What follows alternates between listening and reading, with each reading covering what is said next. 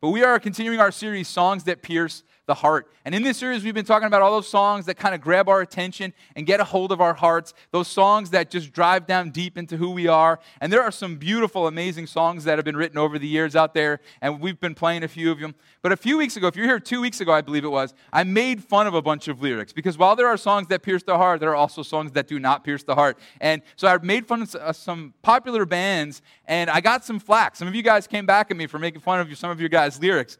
So I thought tonight, instead of making fun of somebody else's lyrics, I'll make, some, make fun of some of my own. So when I was younger, I was in a bunch of bands, and I was in the drummer. I was the drummer in most of the bands, but for some reason they let me write the lyrics, which you don't ever let your drummer write the lyrics. Okay, you're gonna find out why in just a minute. Okay, but I'm gonna share with you my most embarrassing lyrics that I could find. I found a whole box of my lyrics from like 20, 25 years ago, and so I'm to just set this up for you. This is a song. I was in a band called Mustard Seed. I was the drummer in this band, and we, we did a song called Chocolate Milk, okay? And it's about a guy, fictional character, who was struggling to kind of like grow up in life and take life seriously and get serious about God, okay? Super embarrassing. Here we go. You can read along. There's a man who I used to know. His problem is not denial. He's not concerned with status quo. His fault is quite unique. It isn't hate or rage. He doesn't have the chicken pox. He just don't want to age. He's still drinking chocolate milk. That's the chorus. He's still drinking chocolate milk. It gets way worse, trust me. There's only two things. This stubborn man won't budge. He won't give up his chocolate milk and he won't accept God's love. But what this old man doesn't happen to see is they only serve hot chocolate down where he's going to be. Yeah, yeah. And then chorus, he's still drinking chocolate milk. That is horrifying. I was like dreading sharing these with you guys on so many levels this week. I even reached out to the staff and I said, Do you think I can get away with this? They're like, Yeah, go for it. It's, it's, it's I think they just want me to be, be embarrassed here. I think. But man, sometimes there are songs that pierce the heart and sometimes there are songs that do not, right? But in the Bible, there are a bunch of songs that pierce the heart. And they're called Psalms, right? Songs that David and others wrote and put together so that they could be sung when people gathered there in the temple for worship. And we're looking at some of the Psalms in this series. And so far, we've talked about closeness with God. So far, we've talked about bringing our sin to God. So far, we've talked about worshiping God as we've looked at these Psalms. And sometimes when you come to church, you know how the message might kind of hit you right where you are. And then other times it doesn't so much, you know? Um, maybe sometimes you walk in and it's like, okay, I'm not really going through that right now, but I'll just file that away for like the future when I go through that again. And that's a great thing to do. But I think and I pray and I hope that tonight what we're going to talk about is going to hit all of us where we are in life right now. Because I think what the psalm we're going to look at tonight brings up, it's Psalm 27. Man, it talks about something that affects every single one of us, I think almost every day. Because Psalm 27 talks directly to our fears. See, we can all relate to having different types of fears, can't we, right? Some of you guys in the room, man, you are fearing a certain battle in your life. And I'm not talking about a physical, literal battle, but I'm talking about a battle with somebody, a confrontation maybe with someone, fearing what that's going to look like. There's an issue to resolve, and you're kind of nervous about how to make that happen and make that work. Or maybe the battle you are fearing is the battle with something inside you. It's this battle with an addiction, or it's a struggle, or it's a sin thing, or it's a doubt thing, or whatever it might be. And so sometimes we fear those battles. Some of us fear an opponent coming up against us, okay? Maybe that's uh, somebody in your guy's school, so it's a professor, maybe it's someone that you work with, it's a boss, or maybe someone that's a peer in your workplace, or maybe even someone that works for you. And man, it just seems like whatever they can do to push your buttons, that's what they do. And like going to school or going to work, or maybe it's someone in your family, I don't know. Every time you're around them, you just know it's going to be like it's going to be a fight. It's going to be a little bit of an opponent coming up against you. And sometimes we just fear, like, man, how is this going to play out? How am I ever going to get rid of this? How is this ever going to get better or go away? Some of us fear the day of trouble. What do I mean by that? Sickness, accident, losing somebody we love, just sort of that, that day where everything kind of falls apart. And we sit and we kind of think about that and we mull it over in our minds. Some of us fear rejection and abandonment. Like that somebody we love and care for and we value greatly is going to push us away. He's going to say, I don't want a relationship with you. I don't want to, you know, whether it's a boyfriend, girlfriend thing, dating thing, marriage thing, parent thing, um, just friendship, whatever it might be. We fear sometimes being rejected and abandoned by somebody that we care for. Some of us in this room, our biggest fear is that God will reject us, that God will abandon us. Maybe you're here tonight, you're not a follower of Jesus. We love that you're in the room. It's so cool that you're here. And maybe you're fearing that God would never want you. And maybe you kind of believe the lie that the people in the seats around you and me here up on this stage are these perfect people, and that's why we can have a relationship with God. But nothing could be further from the truth, and you're going to see that clearly here tonight. But some of us who are even followers of Jesus sometimes fear that, that finally we're going to do something that just rubs God the wrong way and he finally gets sick of us and he says, I'm done with you. Sometimes we, we think, all right, maybe God won't give up on me, but you ready for this? What if my grip on him isn't strong enough? Like, what if I just can't hold on to him? Temptation becomes too great. Uh, life gets too difficult or too hard. What if I just can't keep hanging on to him? We're going to see and talk about that a little bit here tonight. Some of us fear the road of uncertainty that's ahead of us. A lot of young people here tonight love that. But some of us are looking ahead at our future. Some of you guys are thinking about colleges. Some of you guys are thinking about moving somewhere else. Some of you guys are thinking about staying. Please stay. We love you all. Staying here on Long Island and trying to figure out how you're going to survive and what job you're going to get. Some of you guys are older in the room and you're thinking, man, uh, you know, uncertainty. I'm thinking about maybe changing careers. I'm thinking about have I saved enough for retirement? I'm thinking about all these kinds of different things, relationships. Some of you guys fear, maybe as parents or grandparents in the room, the uncertainty of the road ahead for your kids or your grandkids. I mean, all kinds of fear for all different age groups here in this room tonight, right? About just the uncertainty of what's ahead of us. Maybe you have a big decision to make and you're just not sure what to do. Maybe, maybe you fear, you drive yourself kind of crazy over every decision you make because you don't want to make that wrong decision. Another thing some of us fear is being misrepresented or falsely accused of something that we didn't do. That's so tough, so difficult. Some of us have been there. And I think all of us can say that at one point or another, we struggle with the fear of death. This past Monday, my wife and I were in New York City at a doctor's appointment, and we were talking with an autonomic neurologist. This guy's like brilliant, total genius. And he's talking with my wife about all the stuff she's been going through physically and health wise, and says to her, Okay, so what other doctors are you seeing, and what other things are they prescribing? And so Kelly says, Well, this one doctor tried to put me on this one medication, but as I started to look into it, the number one side effect was death. And the doctor looked back and said, That is a bad side effect.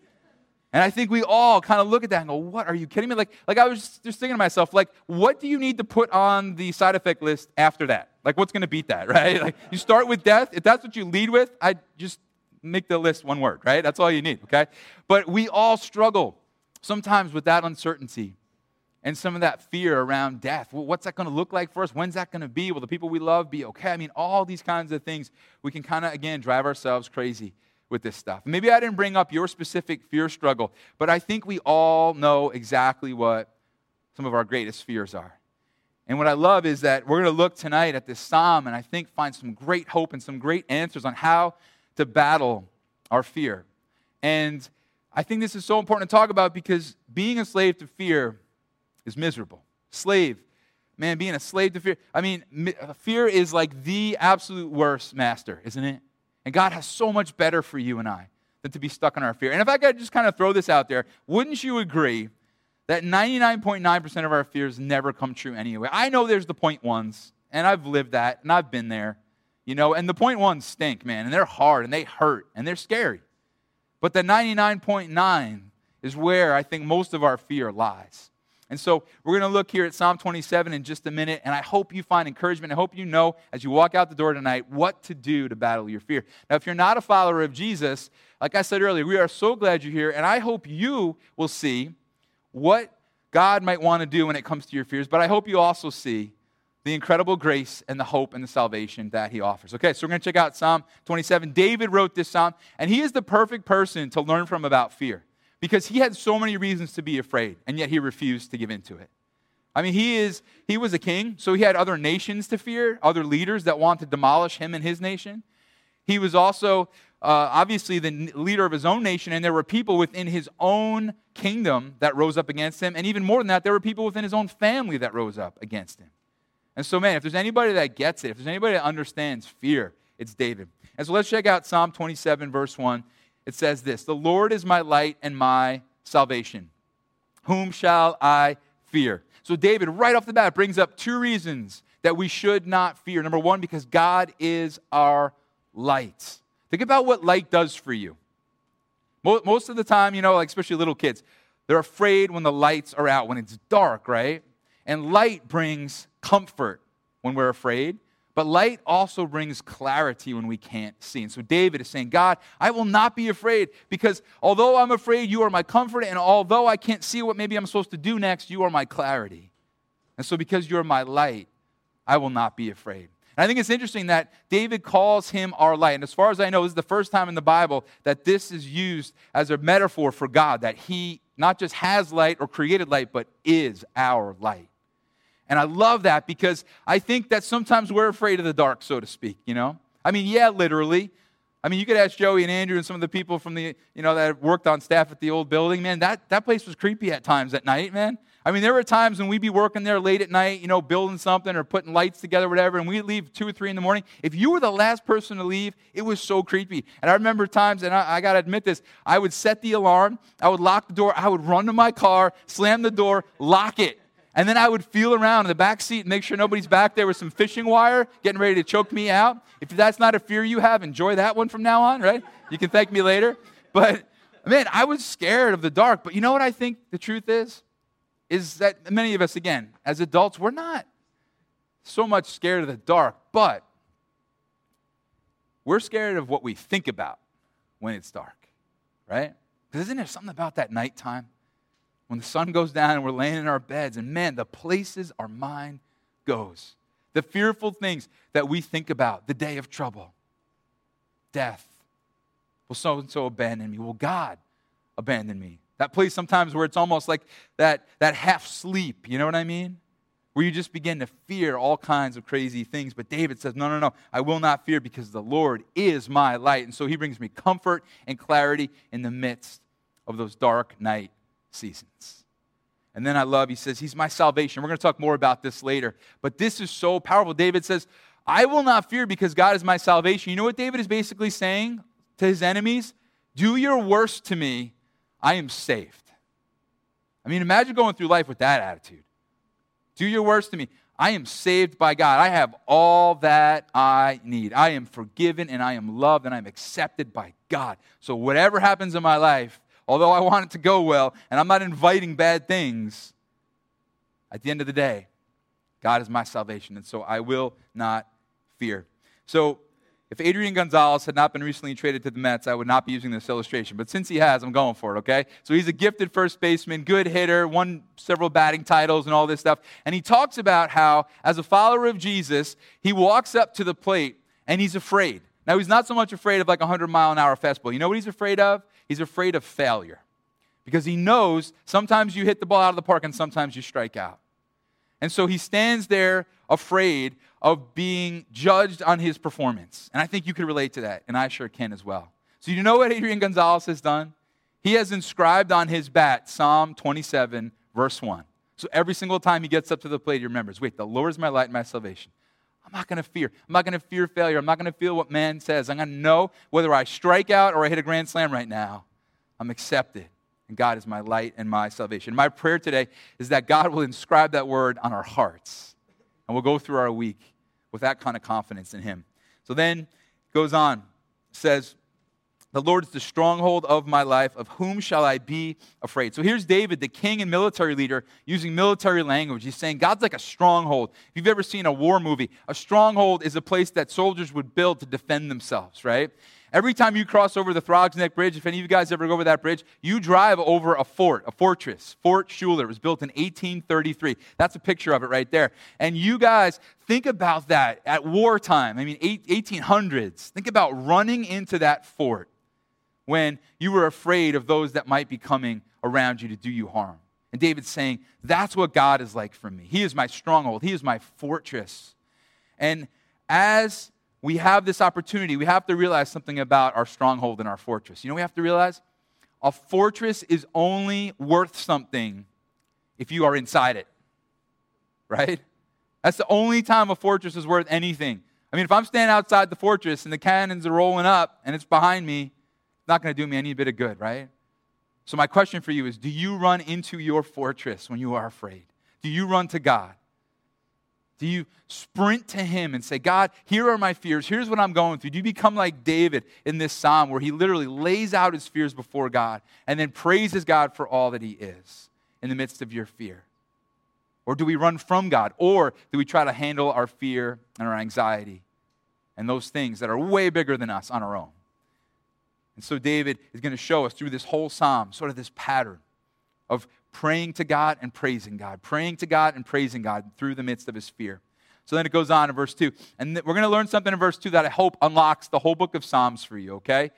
It says this When the wicked advance against me to devour me, it is my enemies and my foes who will stumble and fall okay? So this is this is like slightly off topic but it's so important because have you ever read the psalms? And as you're reading the psalms and you're like finding comfort in them and you're finding like inspiration in them suddenly you get to a verse like this and it's david's like talking about his enemies failing and falling.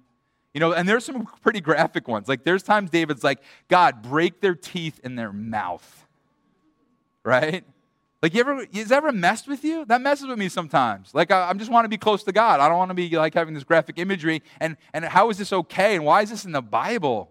Right? So let's talk about this for a second because I don't want you to trip as you're reading through the Psalms in the future. So when David says something like that, he's praying something called an imprecatory prayer. Let me tell you what that is. It is a prayer that asks God to do bad things to one's enemies. Now, here comes the big question why can David pray this prayer? Like, why is this okay that it's in the Bible? So, well, two thoughts on it. First of all, David was a king. And so when David is praying these kinds of prayers, he's not praying it about this guy Bob in his office who he doesn't like, right? God, break Bob's teeth, right? I mean, it's not, it's not what he's saying, right? No, he is literally asking God, there is a nation rising up against me. There is a king coming against me to devour me, devour my family, kill us, burn our city. So, God, please protect us and stop him. You can almost imagine, right? World War II. Can't you imagine the leaders of different nations sitting in a room together going, God, stop Hitler. Stop him. Do whatever it takes. Break his teeth in his mouth, God, if that's what it takes, because he's doing such horrific things to people around him. And so David's a king. So he's in this unique place. So you and I can't pray prayers like this. But the second thought I have on this, too, is that just because David prayed these prayers doesn't mean he necessarily always should have. And what we know about God and David's relationship is one of God's issues with David was that he was too bloodthirsty a king, right? And so just because the Bible describes something doesn't mean it prescribes something, right? It can describe that David prayed this prayer without saying we should pray this prayer, or even that it was okay for David to pray this prayer. So I think sometimes it was all right for David to pray some of the prayers that he prayed, but sometimes I think he was too bloodthirsty. He was too vengeful. And maybe if him and God were to have a conversation, God would have been like, David, you got to calm down on some of this, you know, teeth kicking, you know? You got, Lord is my shepherd. Ah, break his teeth. You know, it's like, whoa, whoa, something happened. A little disconnect here, right? But let's move on. I hope that helps as you read Psalms, okay? Verse 3 Though an army besiege me, my heart will not fear. Though war break out against me, even then I will be confident. And I think this has two facets to it. First of all, David's a king, a nation's coming to destroy him, as some of us fear a nation coming to destroy us, or we fear physical harm, or we fear something terrible happening in our school or our business or our workplace. We live in a scary world, right? So that's one facet of this fear that I think David's referring to. But he says, I'm going to be confident even in the midst of that, in you, God.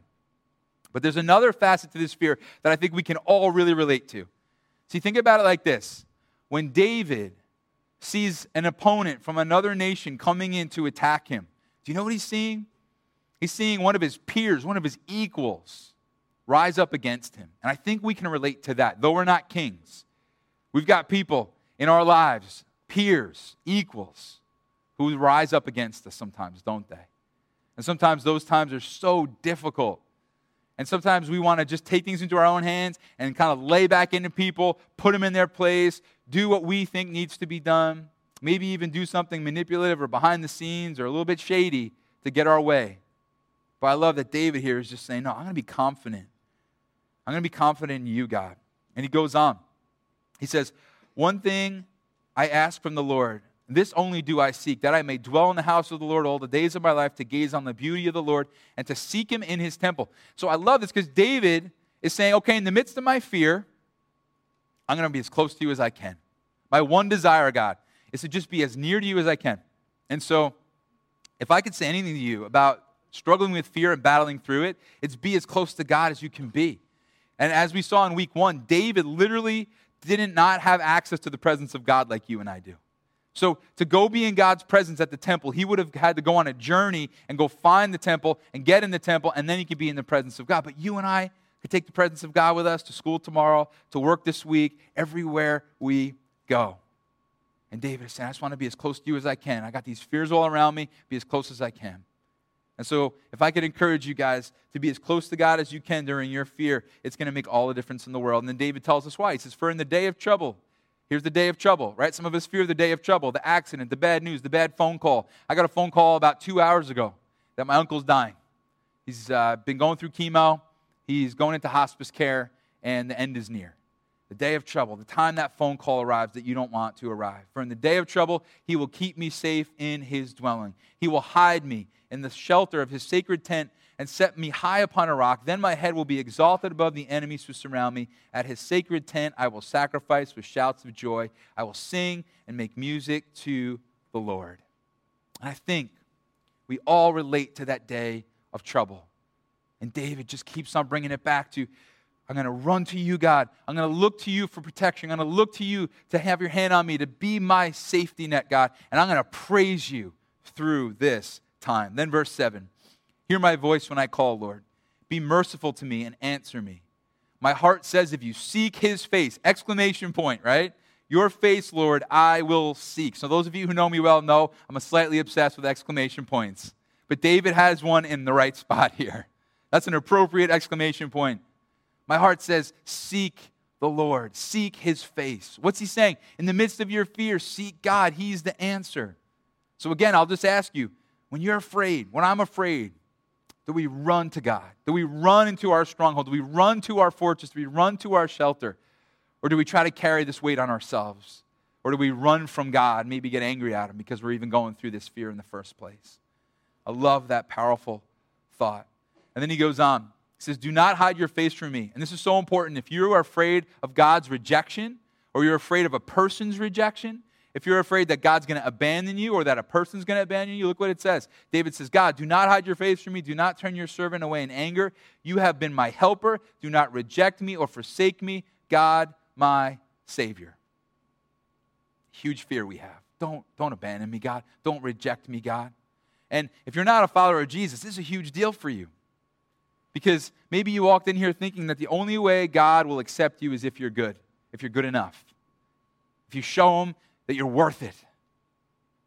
And maybe if you are a follower of Jesus, you walked in here tonight going, I'm just not sure if He still wants me.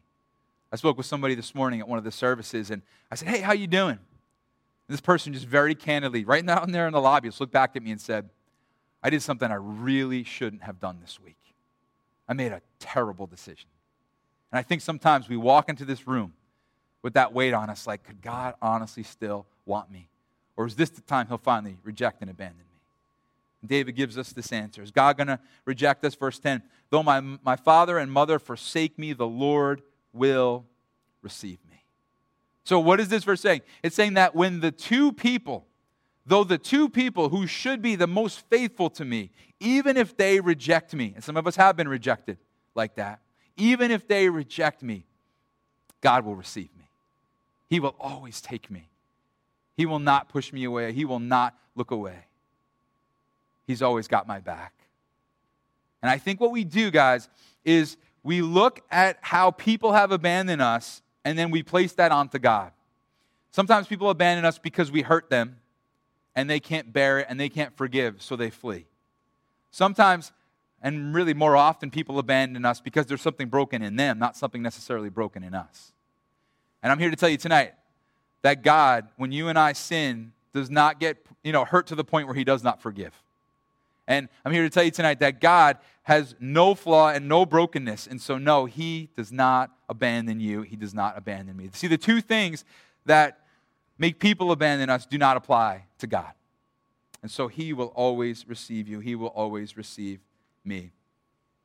Some of you guys might be like, well, how do I know? Well, if you need any proof that God will always receive you, you just look to what Jesus did on the cross his death in our place, his death for, for you and me who are sinful. If you need any proof that God will always receive you, you look at this guy named David, whose psalm we're reading right now, who was an adulterer and a murderer and a bloodthirsty king, and yet had this close relationship with God.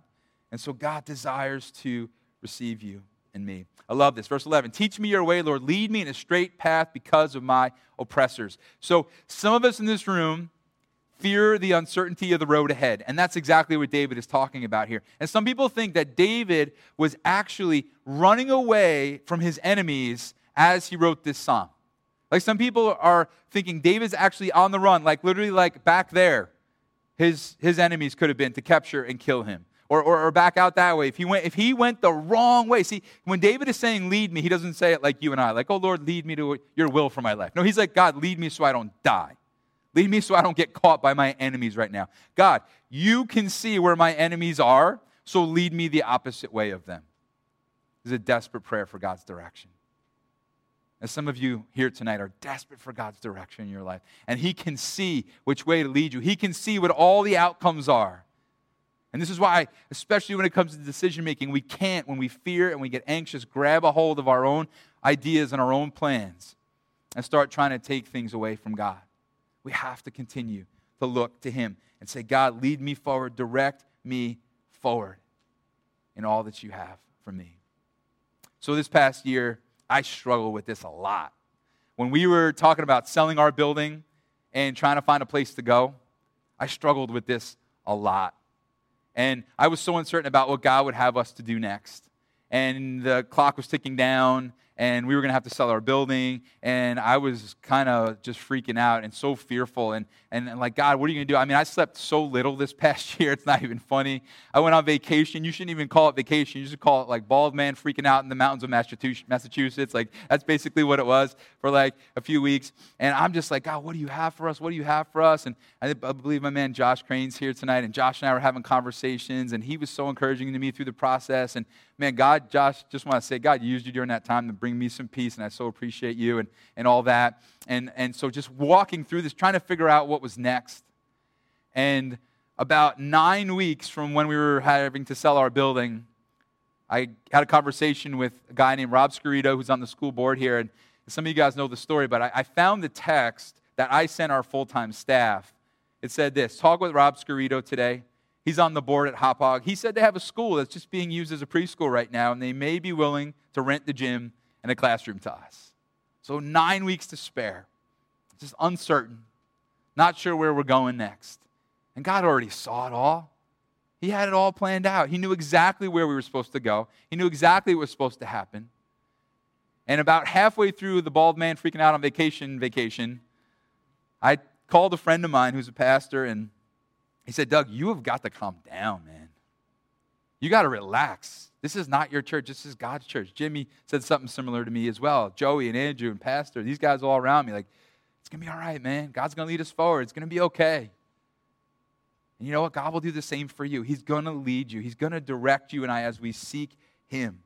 He had that all planned out all along, and it was all in His hands. And so, what do you need to seek God for right now? What decision that is uncertain and that you are fearing and worried about?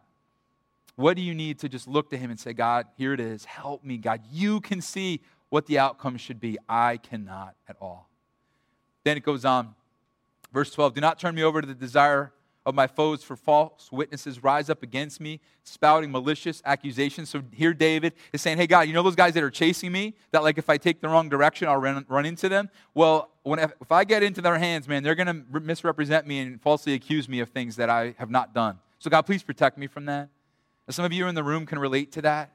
You've been misrepresented, you've been mis- mistreated, you've been accused of things you haven't done, and it breaks you down. And here David is saying, But I remain confident of this. Verse 13, so beautiful. I remain confident of this. I will see the goodness of the Lord in the land of the living.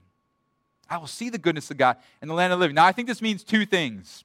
First, God protects us here and now and lets us see his goodness on earth and we continue to live in the land of the living. Here we are, right? And some of us, we get angry at God. We go, God, but you should have protected me from this or that. And we get a little frustrated with God. I just want to encourage you tonight, okay? Every day is a gift from God. All right? If you're 11 years old, you have lived about 4,000 days. That's, that's 4,000 days that God's been faithful to you. If you're 19, 7,000 days you've been alive. And God has carried you and led you and directed you. If you're 40, like me, an old dude, right? 15,000 days I've been alive. Man, that sounds old, right? 15,000 days. God has protected me and bless me with life in the land of the living. If you're about 69, 70 years old, 25,000 days God's given you. So I can think of my uncle. I think my uncle's 71, got a couple weeks left probably. Wow, God gave him tens of thousands of days. And he has seen the goodness of God in the land of the living, right? And so I think David is saying, you know, I'm confident of this. I'll see the goodness of God here and now, and, and I believe he'll come through for me and protect me. But I also think David was looking a little bit ahead down the road. You see, sometimes we lose people too soon, it feels like, right? Sometimes we go, but God, why this? Why, why did we lose them? Why didn't you protect them? And I think the other thing David is talking about here is heaven, the ultimate land of the living, that we will forever see the goodness of God in heaven, the land of the living. Now, some of you guys may say, Doug, that is such a pastor, preacher, cop out answer. Is it? Is it? Or is it actually all of our hope? Right? Is that what I'm supposed to say to you tonight? Or am I supposed to remind you tonight that this right here, right now, life right now, this is spring training? This is warm ups before the concert. This is not what it's all about. And David could say, and what a way to go through life. You want to do your worst to me? I'll see the goodness of God in the land of the living by his side forever. Not because I'm a good person, but because Jesus saves and rescues. That's a way to go through life. That's a way to stare your fears in the face and find great freedom. Pastor Bavone, our founding pastor, years ago told this story about a man who was taken prisoner and he was a Christian, and some soldiers were given orders to take him out through the jungle and execute him. And so they walk out through this jungle, they hand him his shovel, and they say, Dig your own grave. He begins to dig, and he's fearful. He's afraid about what they're going to do to him. But as he's digging, the reality begins to set in wait a minute, I'm about to go see Jesus. Like, I'm going to dig this grave. These guys are going to do whatever they're going to do to me. And then I'm going to stare Jesus in the face. And how he starts to get excited as he's digging. And he's digging this hole deeper, and he's more and more getting passionate about seeing his Savior and seeing the God that loves him so much. And as he's digging, suddenly he hears the, hears the soldiers begin talking, and there's this big commotion, and he starts to overhear things about some kind of attack back on their village. And the soldiers look at him down there digging his grave, say, Get out of there. We have to go back to the grave, or go back to the village. We're canceling the execution. And he walks out like disappointed now because he was so ready to go see Jesus. So ready done with spring training, done with the warm ups, ready for the, for the season, ready for the concert, right? So, no, it's not a cop out to say that we can face our fears because, I mean, ultimately, though this world can do some nasty things to us, one day we're going to be pain free in Jesus' arms. That's not a cop out. That is everything to you and to me. And then David ends like this Wait for the Lord, be strong and take heart, and wait for the Lord. When David repeats himself, I think he wants us to hear that. Wait for the Lord. Right? Take heart, be strong. Wait for the Lord. Why, David? Because when you don't wait for the Lord and you're afraid, you make a mess of things. Because you start to take a hold of all kinds of things in your own hands and you start to try to manipulate things and, and change things and turn things, and man, it makes a mess. So wait for the Lord and watch what he will do. And so I hope tonight you're encouraged to see that he is our light and our salvation He's our stronghold. He's the one that receives us, those others, though others might reject us. He's the one that wants to be the fortress we run into. He wants to make our, our crooked paths straight. He eventually wants to bring us to the land of the living in his presence. And yeah, by the way, he's going to protect you for like probably about 25,000, 30,000 days here as well. Because he's a good God to us. But as I look at this psalm, I think very clearly, I mean, if just in a few words I could sum this all up, David just saying, God is with me. I will not fear. I will not fear. He's with me. I have all I need in Him. And so I will not fear. And so, will you run to God when you're scared? Remember, you have to be in the stronghold for it to protect you. You have to be in God to find strength in His presence. You have to run to Him. Like David says, his, his, I think his heart had to kind of preach through his head seek his face, exclamation point. Get close to him, run into his presence. Let him make your paths straight. And let him show you his goodness in the land of the living here and now and even out into eternity. And so, will you run to God when you're scared? Will you bring him your fears? And you might say, well, how do I do that, Doug? Practically, how do I do that? Let me just kind of wrap up by telling you what I think this looks like in our day to day life. Did you notice what David was doing through this psalm? He was bouncing back and forth between prayer and praise. Oh God, don't let my enemies take me. But God, you're my light and my salvation. Oh God, don't let them, you know, misrepresent me or accuse me. But God, you're my stronghold and my fortress. And I want to encourage you to learn more and more to bounce back and forth between prayer and praise. There's something so powerful about praising when you're fearful. I've been walking through a season with somebody who's going through some terrible fear. Honestly, the worst fear I've ever seen somebody have to walk through. And when this person gets fearful, the, the whole atmosphere in the room changes. And they just tighten up and, and, and just start kind of freaking out. And I've encouraged this person when they go through this, you know what, just begin to pray. Begin to ask God to help you in these times. And so they'll begin to pray, God, just protect me from this fear and remove this fear from me and, and, and protect me and keep me and, and get these scary thoughts out of my head and all these different kinds of things. But you know what I noticed? And I didn't, this kind of happened on accident, but it's totally biblical and it's what we've seen David do. Is when this person shifts from asking God for help to praising God for who he is, the whole environment changes. The person's whole countenance changes. When it goes from, God, help me because I'm scared, to, God, thank you that you're with me. God, protect me from these fearful thoughts, to, God, you're my Savior and you created everything and there's nothing and no one more powerful than you. I'm telling you, everything changes.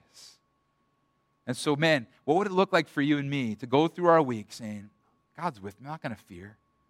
And, and when I start to head that way, I'm going to pray and I'm going to ask him for help just like David did, but I'm going to spend a lot of time just praising him and thanking him for who he is. And you can do this at school, you can do this at work, you can do this driving down the road, working at your job, you can do this anywhere. Just praising God and praying to God. And if you do, you will more and more begin to find the peace of God filling your heart, protecting, guarding your heart and soul in Christ Jesus, finding that He is all these things that we've talked about here today. One last little bit of advice I would encourage you to find a verse that addresses your fear. There's a, you know, easiest thing you do is go to Google, type in, I'm afraid, or Bible verse for being afraid of, and then whatever it is financial problems, sickness, death, uh, enemies, right? You know, whatever it is, it's there. Find that one verse and speak it out, even if it's under your breath at work or school when that fear begins to hit you. But bounce back and forth between praise and prayer and speak out God's word. If you're not a follower of Jesus, so glad you're here. So glad that you heard tonight what God wants to do with our fear. But I want you to see one thing before I pray for you. I want you to see that Jesus experienced everything David was afraid he would experience, and everything you and I are afraid we'll experience. Jesus experienced all that. Think about it. There was a day when Jesus' enemies rose up against him and they chased him down and they beat him up. There was a day when trouble came and he was taken and whipped and beaten and a, a, crown of thorns put on his head. He was rejected by the people he came to save. He was abandoned by his closest friends and eventually his heavenly Father so that you and I would never be abandoned. He was, I mean, talk about a fear of death. He was placed on a cross and nails driven through his hands, and he was hung out literally to die. Every fear you face, Jesus walked through so that you and I can walk free of those fears, so that we can run to him. And nothing about this is about being a good person on your own. It's about surrendering your life to God and then watching Him transform your life and doing you and I what we could never do in ourselves. So if you want to put your trust in Jesus tonight, I would encourage you to do that. In just a minute, I'll give you a chance to do that. But I hope you're encouraged this week to know. And I hope this is what you'll take with you. I hope this is what is inscribed on your heart for this week. God is with me. I will not fear. Let's pray. God, we thank you so much that you are with us and that you love us and you've forgiven us of all of our sin and that you walk with us and you desire to receive us, not abandon us. You desire to be close to us. You desire to empower us. And God, you're going to protect us for thousands and thousands of days here and now, but ultimately, God, you have the most beautiful thing ready for us in heaven. Thank you for that. If you're a follower of Jesus, would you just pray about some of the fears that you have? Would you pray about maybe the fear you have, but then also meet it with praise. God, I'm fearful about my financial situation, but God, thank you that you provide. God, I'm fearful about sickness, but thank you that you heal. Whatever it might be, walk through that a little bit. And if you're not a follower of Jesus and you want to put your trust in him, I would just encourage you to pray something quietly like this Jesus, thank you so much for loving me. Thank you for forgiving me, for dying in my place, showing me that I'm accepted not because of what I do, but because of what you've done. Thank you for your love and your mercy. Show me how real you are. And God, I give you my fear tonight. And I ask you to draw me close to you and help me know what a relationship with you looks like. In your name I pray.